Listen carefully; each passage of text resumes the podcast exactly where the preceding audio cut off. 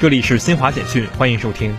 在二十四号举行的南方五省区抽水蓄能建设动员会上，南方电网公司董事长孟振平宣布，将加快推进抽水蓄能电站建设。未来十年建成投产的抽水蓄能总装机容量将达两千一百万千瓦，以满足二零三零年南方五省区约二点五亿千瓦新能源的接入与消纳需求。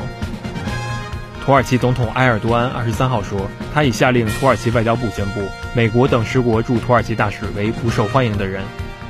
摩加迪沙消息，索马里官员二十三号晚证实，政府军支持的加勒穆杜格地方武装与武装组织“先知”的信徒在索马里中部发生武装冲突，